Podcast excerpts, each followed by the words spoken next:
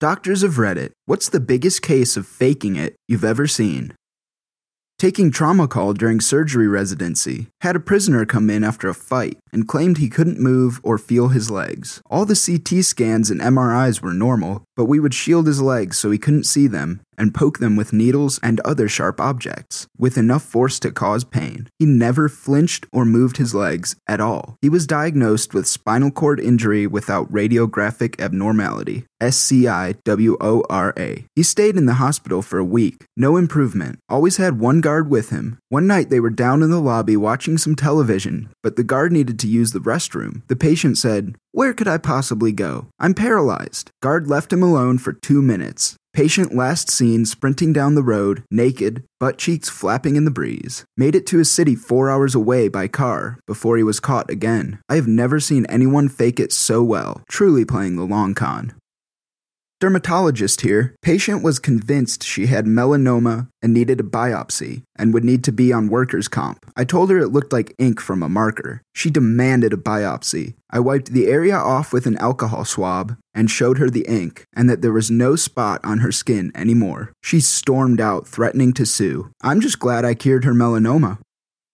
Not a doctor, but worked in healthcare for nearly 20 years. While taking a break from the ICU, due to it being emotionally draining, I worked in home health for a bit. I had a patient who clearly had Munchausen syndrome. On a daily basis, she would call her insurance to see what things would be covered if she was diagnosed with this or that. She called her doctor's office an average of 5 times during my shift with her. She would report all kinds of non-real symptoms. She pestered the doctors to do an explorative, laparoscopic surgery. Of course, nothing was found. One day I walked in and she was rubbing her incisions with rotten cabbage, trying to get it infected. She wasn't seeking pain meds, except to sell. Really, she was just happy with antibiotics or stool softeners. Anything as long as they wrote her a prescription and she got to go to the pharmacy, where she did a whole song and dance for them too, claiming allergies and reactions. She always increased the exaggeration of her story too. One time she fluttered her eyes, after making sure I was looking, and said she lost consciousness in that half a second. She called the doctor and claimed she lost consciousness for 5 minutes. She called the insurance and claimed it was 10 minutes. She called the pharmacy and claimed it was 30 minutes. Then she called 911 and told them she woke up on the floor after losing consciousness for 4 hours. The worst thing about her was she was a mom. Her son was 28 at the time, and by all the stories of his childhood illnesses and her saying how he's severely disabled, I knew she basically effed up his childhood with Munchausen by proxy. She portrayed him as being severely disabled, and that's why he would never find a wife. I met him. He was healthy and of average intelligence. He wasn't looking for a wife. He was gay, but she refused to accept that. Working with her was so miserable that I took a couple years off from any and all healthcare after that.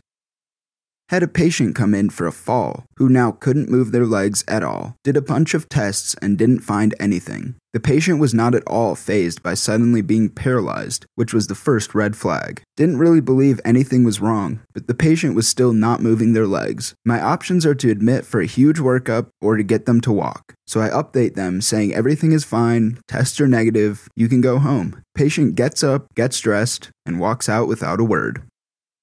My brother was an EMT for 2 years, and he told me this. People would try to use the ambulance as a means for transportation from Fulton to Oswego, because the hospital is in Oswego, by faking seizures. Sometimes when the head EMT guy was feeling fun and knew that the person was faking it, he'd say something like, "Man, it's weird that he's having seizures, but not peeing himself." Apparently the person would kind of snap out of it for a second, weigh up the repercussions, then either pee themselves or stop faking. I thought that was hilarious.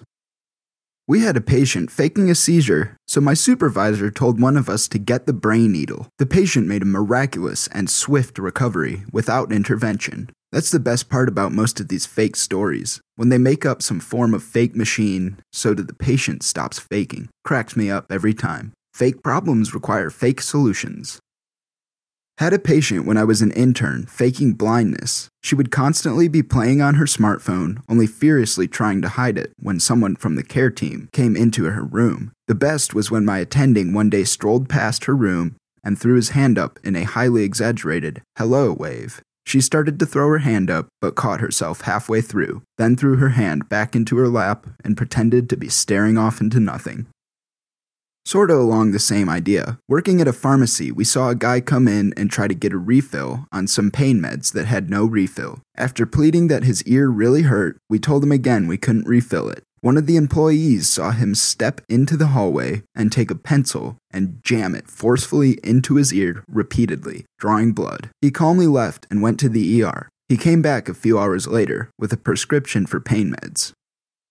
One time my roommate, who is an ICU nurse, came to see one of my indoor soccer games. During the game, a player on the other team went down, hurt, and started screaming in pain and swearing and rolling around while holding his ankle before he was eventually helped off the field. He then limped over to where the fans sat and watched the rest of the game, brooding in silence before he left early. After the game, my roommate told me he was going to go over and see if there was anything he could do to help, until he saw that the guy was limping on the wrong leg.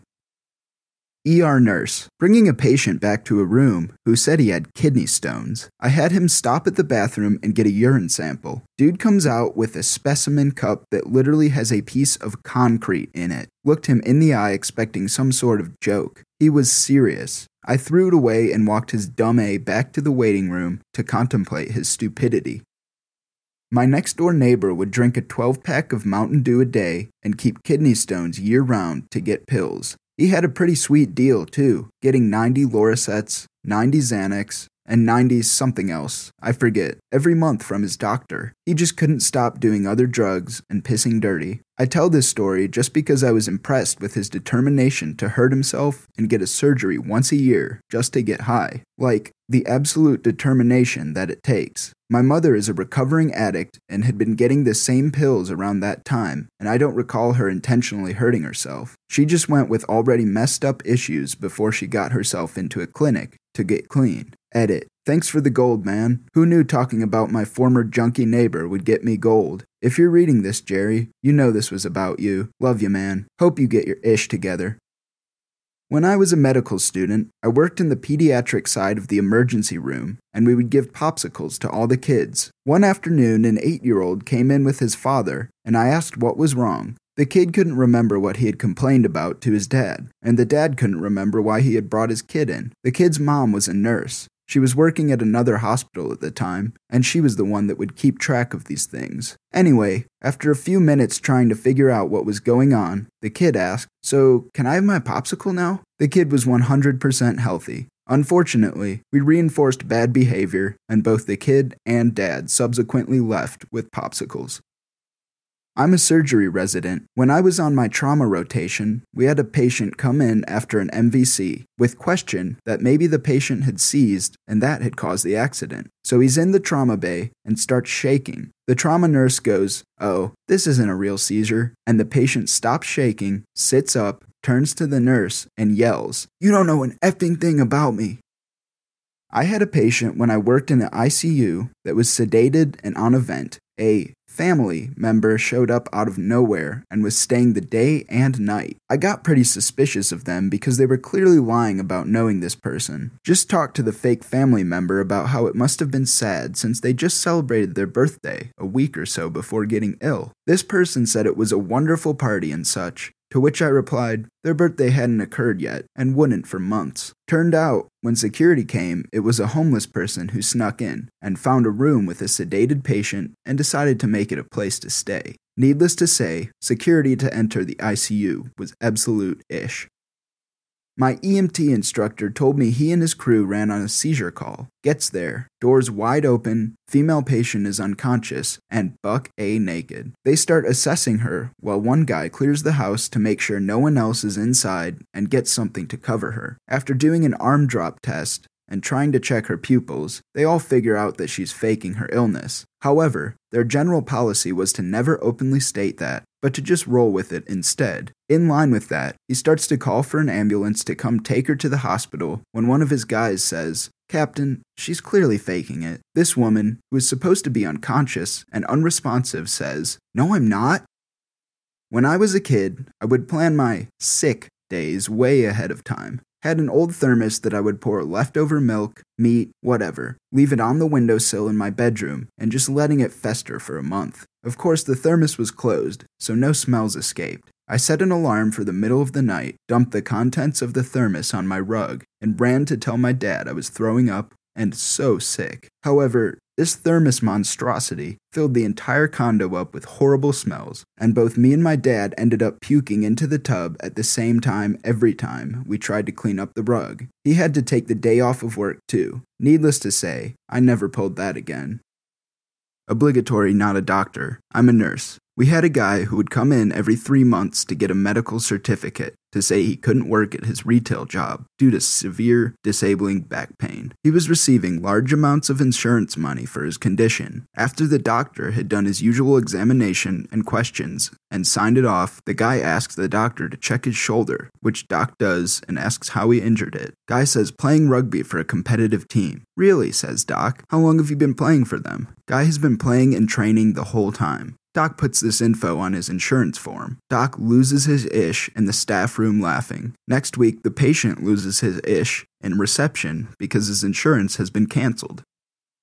My mom's an ER nurse and said once some crazy lady came in and complained that she had the whooping cough, and whenever she coughed, she would follow it with a loud whoop. She's doing it wrong. That's a coughing whoop. No doctor, but a funny story from work a couple years ago. Guy calls in sick for around 8 days, says on the phone he is really sick, comes back to work the next week, tanned as F. This dude hands a medical slip to the manager, written in Spanish. On the slip, there's an official seal from some random Cuban clinic. Guy walks over to me with a grin on his face, saying, "Yeah, I'm probably fired." He was fired. 30-year-old woman came to the ED with such excruciating belly pain, paralyzed, "Oh God, it hurts when you press here, must have oxycodone now." ED doc said that if she can get out of the ED bed and do 20 jumping jacks, we'll give her the oxy. She did 20 jumping jacks, then got kicked out of the ED. Ophthalmology technician. People pretend to be blind all the time. Go to check their eye pressure with the Tono pen, a device you poke them directly into the eye with, and they go, "What the F is that thing?" I'm an ICU and ER nurse. We get a lot of malingering in the ER. One day, one of our frequent flyers came in and she started faking a seizure in triage. Now obviously I know this lady, and she's fake seized a million times before, but this time it's in the lobby in front of about 30 people who have no way of knowing it's fake. She's rolling around on the floor, making a darn fool of herself, and folks look horrified. I walked up to her and calmly said, "Karen, what are you doing?" To which this genius responds, "I'm seizing." I told her to stop seizing, so she did.